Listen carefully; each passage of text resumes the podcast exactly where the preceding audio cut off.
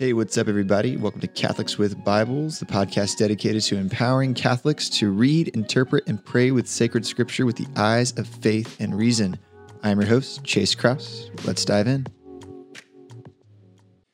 What is up, everybody? Welcome to this week's episode of Catholics with Bibles. Once again, I'm your host, Chase Kraus.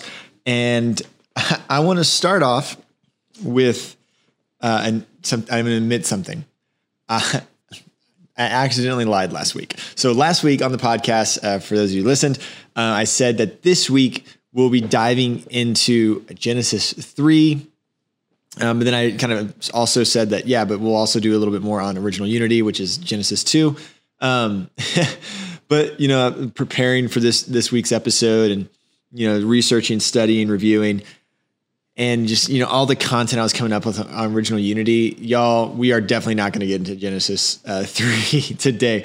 Uh, we're, really, I want to talk about uh, original Unity uh, because there's just, I mean, we we we briefly touched on it last week, um, but there's just so much more uh, that can and should be said about it that that Saint John Paul II uh, does say about it. And to do it justice, we're gonna we're gonna stick to it a little bit more. And um, for those of you watching, you'll see me. Um, but I, I, have obviously um, the theology of the body here, uh, the book right next to me, and I'm going to be quoting uh, a bit more than usual today, just because there's just so many nuggets within the text uh, this week, and you know, I, I a lot of it, you know, I can still, you know, kind of paraphrase and and you know talk about, but you know, there's just no way I'm ever going to try to fool myself into thinking that I can say some of this stuff better than Pope St. John Paul II because he just says it so beautifully. Uh, but at the same time, he does say it at a kind of a higher academic level. So uh, throughout you know this episode, when I do quote things, uh, when I quote him, uh, we'll spend some time unpacking what he says uh, because sometimes it's a bit more um, heady uh, than a lot of us are used to reading. So, real quick, going back to the text here that we're going to zoom in on, namely Genesis 2 15 uh, through 25. Also, didn't forget about the Greek or Hebrew word of the day, but it it's still Isha or Ish or Adam from last week because we didn't move on in this section. Obviously, there's more Hebrew words in this passage, but those are the three words that JP2 really zooms in on. So remember, Adam, uh, Adam, just means man or mankind or human. Uh, Ish is male, Isha is female. So just as a review, and if you weren't here last week, then, then there you go. You learned a new word. Um, so real quick, let's dive into just as a review, chapter two, Genesis chapter 2, 15 onward. So we read, the Lord God took the man, Adam, and put him in the Garden of Eden to till it and keep it. And the Lord God commanded the man, saying, You may freely eat of every tree of the garden, but of the tree of the knowledge of good and evil you shall not eat, for in the day that you eat it you shall die. Then the Lord God said, It is not good that man should be alone. I will make him a helper fit for himself. So out of the ground the, the Lord God formed every beast of the field and every bird of the air and brought them to the man to see what he would call them. And whatever the man called every living creature, that was its name. The man gave names to all cattle and to the birds of the air and to every beast of the field. For the man there, uh, but for the man there was not found a helper fit for himself. So the Lord God caused a deep sleep to fall upon the man, and he slept. And while he slept, he took one of his ribs and closed up its place with flesh. And the rib which the Lord God had taken from the man, he made into a woman and brought her to the man. Then the man said, This at last is bone of my bones and flesh of my flesh. She shall be called woman, because she was taken out of man. Therefore, a man leaves his father and his mother and cleaves to his wife, and they become one flesh. And the man and his wife were both naked and were not ashamed. Okay, so yeah, there's just so much here, uh, but we're just gonna we're gonna look at a few, uh, just a few different uh, parts. Uh, the first thing I'm going to do is actually uh, start with looking at with JP two at this idea of Adam falling into a, a deep sleep. So I'm actually just going to quote uh, JP2 here. Uh, this is from his um, eighth audience. I think it, he said it in 1979, way before I was born. I'm not going to tell you how old I am, though. Um, 1979. Uh, and so his eighth, eighth audience. Uh, he says this If one then supposes that a certain diversity of vocabulary is significant, one can conclude that Adam, man, falls into the torpor, or that's the deep sleep, the torpor in order to wake up as male and female, Ish and Isha. In fact, it is here in Genesis 2:23 that we come across the distinction between Ish and Isha for the first time. We talked about it a little bit last week, right? Perhaps, therefore, the analogy of sleep indicates here not so much a passage from consci- a passage from consciousness to the subconscious, but a specific return to non-being. Sleep has within itself a component of the annihilation of man's conscious existence, or to the moment before creation, in order that the solitary man, Adam, may by God's creative initiative reemerge from that moment of sleep in his double unity as male and female. A little bit later on, he says, If by analogy with sleep we can speak here also of a dream, we must say that this biblical archetype allows us to suppose as the content of this dream a second I. Oh, it's just, it's, I mean, just beautiful, beautiful, beautiful. Um, so what is he, what is he talking about here? So obviously, the, the in JP2 calls the prelude of the creation of Eve. We, we have this passage that, you know, it's not good for man to be alone. That was original solitude we talked about last week, right? So there's two dimensions of original solitude. There's this idea that, or the fact that man was just alone with God, right? Just alone by himself with God. Uh, but there's also this idea that man, for the first time, it thinks about himself, right? He is different than all of the other beasts and birds. Mankind, humanity, there's an original solitude there. There's this searching, there's this longing, right? And so, after naming all the animals, naming all the birds, and all these things, there's no there's no helper. Uh, that that's a this it's gonna also be old English is helpmate, right? There's no helpmate for him. Uh, there's no helper for him. So you know, God causes him to fall into a deep sleep. And we briefly talked about last week too. Um, you know, talking about this story was it literal? Is it is it you know figurative? Is it metaphor? Um, what is it? And, and, putting all those questions aside, you know, uh, Saint John Paul II talks about this uh, analogy of sleep right? This this idea that while yes you sleep, you go from being conscious to unconscious, right, or the subconscious. Yet, you know, JP two, you know, he says he says that oh skip skip my quote, flip to the wrong page. He says sleep has within itself a component of the annihilation of man's conscious existence. So in this in this analogy of sleep, it's as if God having, having already created Adam, mankind, almost destroys in order to rebuild, right? It doesn't kill Adam. Adam he obviously wakes up, right? But it's this, it, we see what, you know, JP2 is going for here, this, this sense of man, humankind, Adam becomes conscious, becomes aware of himself, becomes aware of his, his uh, relationship with God, his relationship with other animals, and he looks at his body and realizes his body doesn't make sense and so what the heck is going on? And so he god puts him into this deep sleep. And then you know from his rib came eve right? From his rib came eve. And this is when he wakes up and like we talked about last week he just the, it's actually the first human emotion recorded in genesis it's this idea of total exaltation. At last, this is bone of my bone, flesh of my flesh. You know, Isha, right? From out of Ish, she was taken. So this woman, this spectacular moment, this magnificent moment for Adam. Why? Well, JP2 calls it the uh, communion of persons.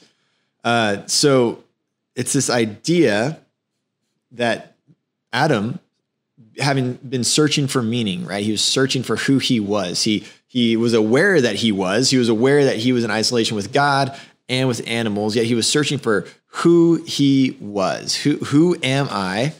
And he was missing the mark. He couldn't. He didn't know. It was only after Isha, right, Eve, woman, was was made that at last this is bone of my bones and flesh of my flesh. And it was through this communion of persons that Adam discovered who he was, right? So it's this idea of communion of persons that she was made for him, literally, so that he could find out who he was. And he, in turn, existed for her, so that she would know who she is. So they found out who they were through this communion of persons because they were each made for the other. This you should harken back to harken back. Wow, what a word.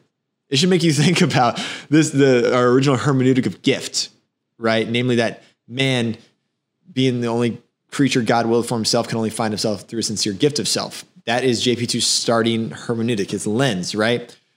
Mankind, Adam, is searching for himself, he can only find himself through a sincere gift of self. So it's only after the creation of Eve that Adam finally knows why he exists.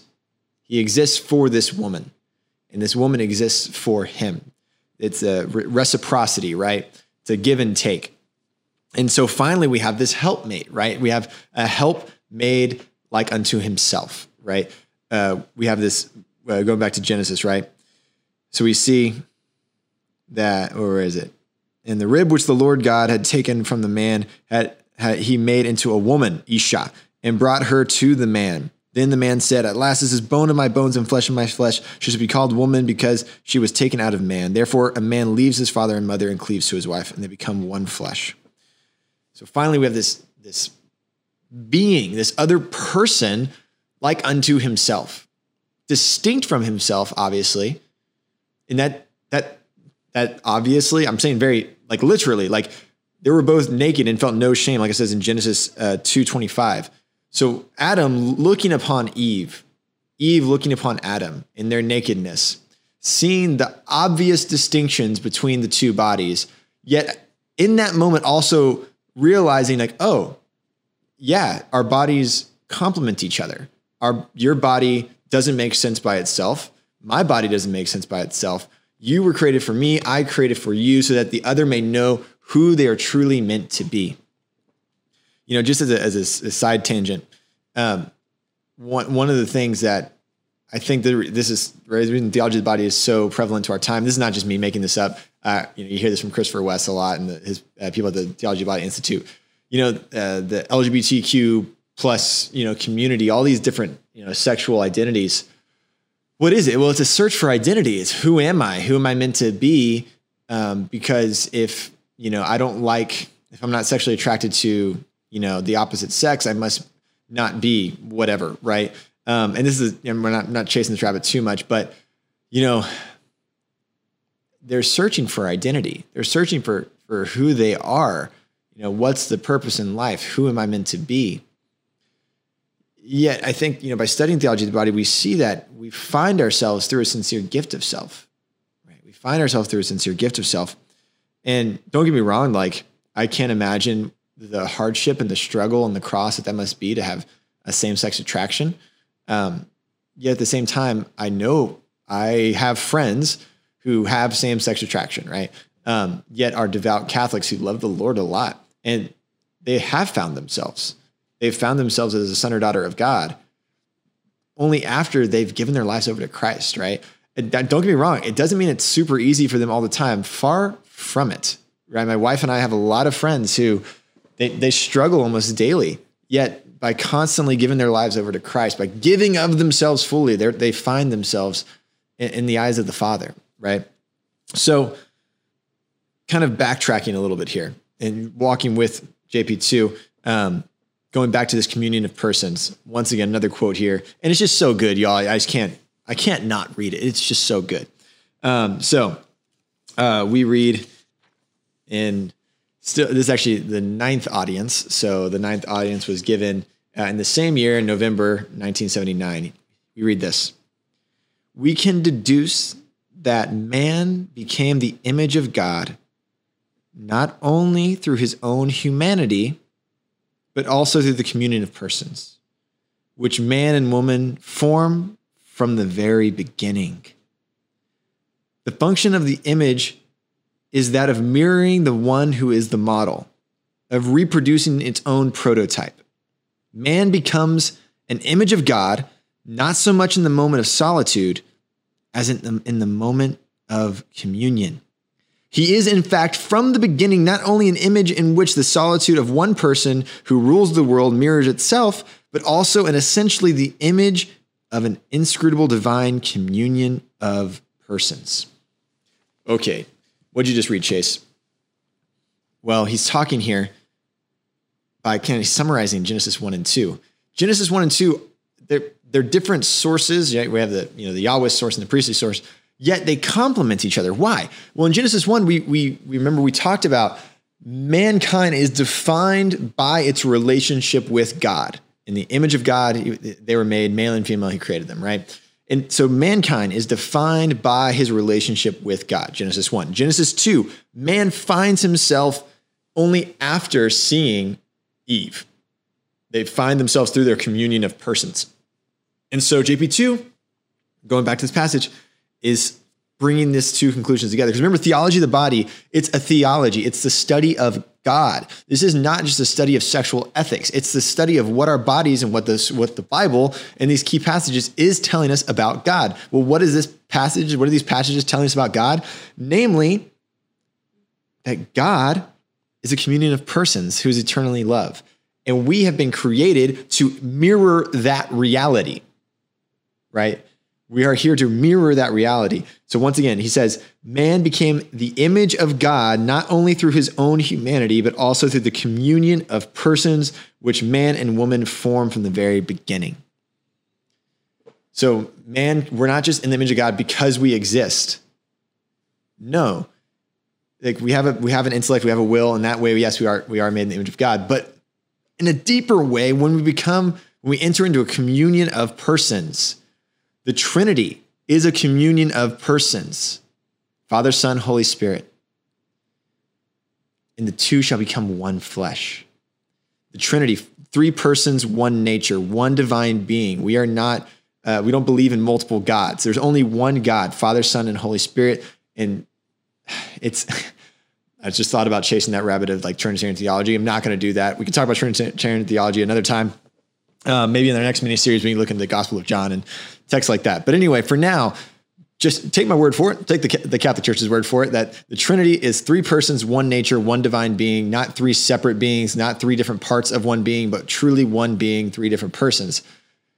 And Adam and Eve finding themselves through the other, finding out who they're meant to be through the other by looking at the other.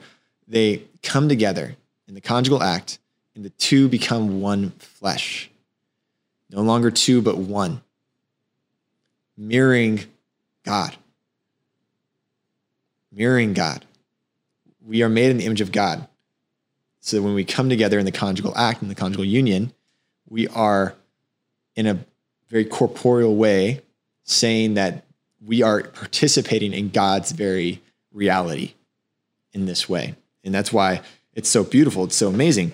Um, and once again, this idea of being one flesh, right? Original unity. It's the last thing we're going to talk about today.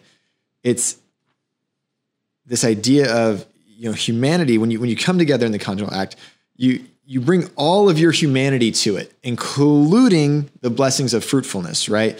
Um, and so this is once again, I'm about to read another quote from JP2 after fighting my book to not raise the pages.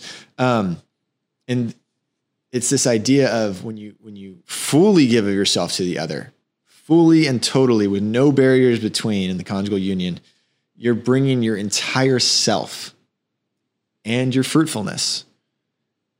Right? You're not holding anything back. That is truly when you become one flesh and mirror God because God holds nothing, the Father holds nothing back from the Son, the Son holds nothing back from the Father. And so in the conjugal act, we should also hold nothing back from our spouse, including our fruitfulness. And so JP2 goes on to say this. This is a longer quote, so bear with me. When they unite with each other in the conjugal act so closely so as to become one flesh, man and woman rediscover every time and in a special way the mystery of creation. Thus, returning to the union in humanity, flesh from my flesh and bone from my bones, that allows them to recognize each other reciprocally and to call each other by name as they did the first time. This means reliving in some way man's original virginal value, which emerges from the mystery of his solitude before God and in the midst of the world. The fact that they become one flesh is a powerful bond established by the Creator through which they discover their own humanity, both in its original unity and in the duality of the mysterious reciprocal attraction. Sex, however, is something more than the mysterious power of human bodiliness, which acts, as it were, by virtue of instinct, right? Animals have sex. On the level of man and in the reciprocal relationship of persons, sex expresses an ever new surpassing of the limit of man's solitude, which lies within the makeup of his body and determines its original meaning. This surpassing always implies that in a certain way, one takes upon oneself the solitude of the body of the second I as one's own. So, what distinguishes our conjugal union from an animal's? Well, one, it's not just instinct, right? All animals reproduce by instinct. But for us, it's seeing the other as another, as truly bone in my bone and flesh in my flesh, as truly another person and taking on this second I that we dreamed of as our own. The second I. The two shall become one flesh. It's no longer two, but one. And remember, we're all of this is going back to answer the question of the Pharisees to Jesus, right? Why, why did Moses allow divorce? And Jesus said in the beginning, it was not so.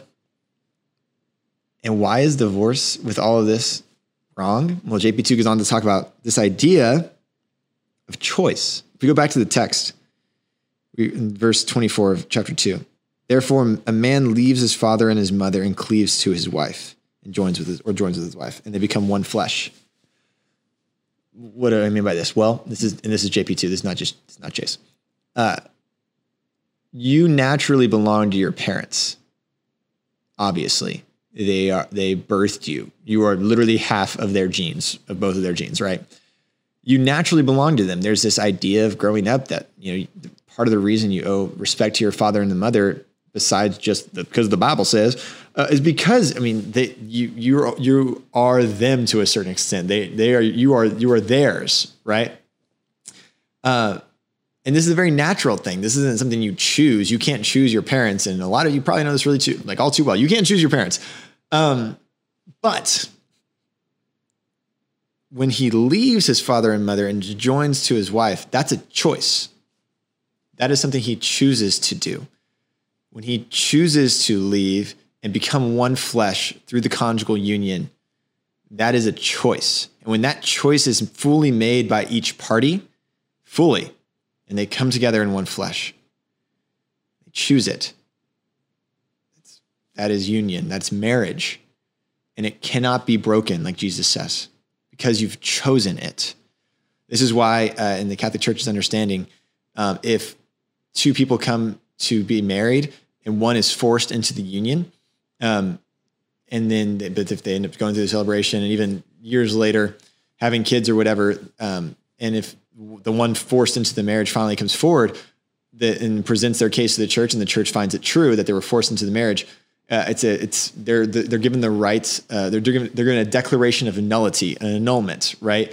What is that? It's not divorce because divorce is impossible through what we just studied because you've chosen to become together in one flesh.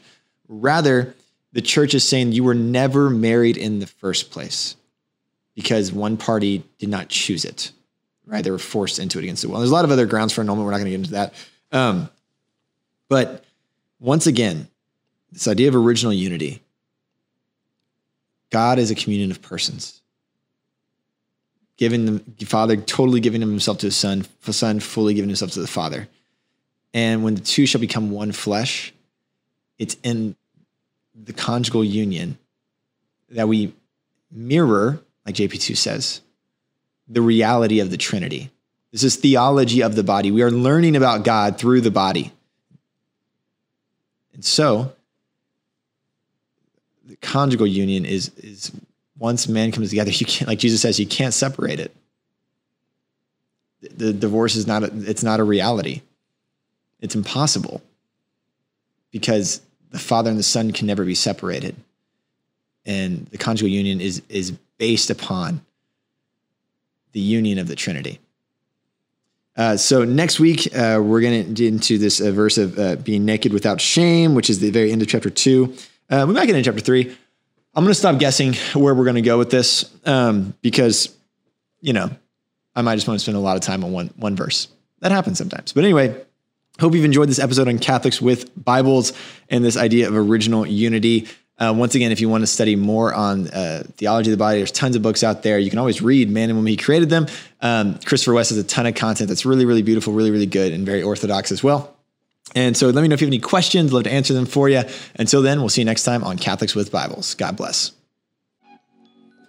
All right, y'all. Y'all know the drill. If you haven't already, please subscribe, leave a review. It helps people find us easier when they search Catholics with Bibles.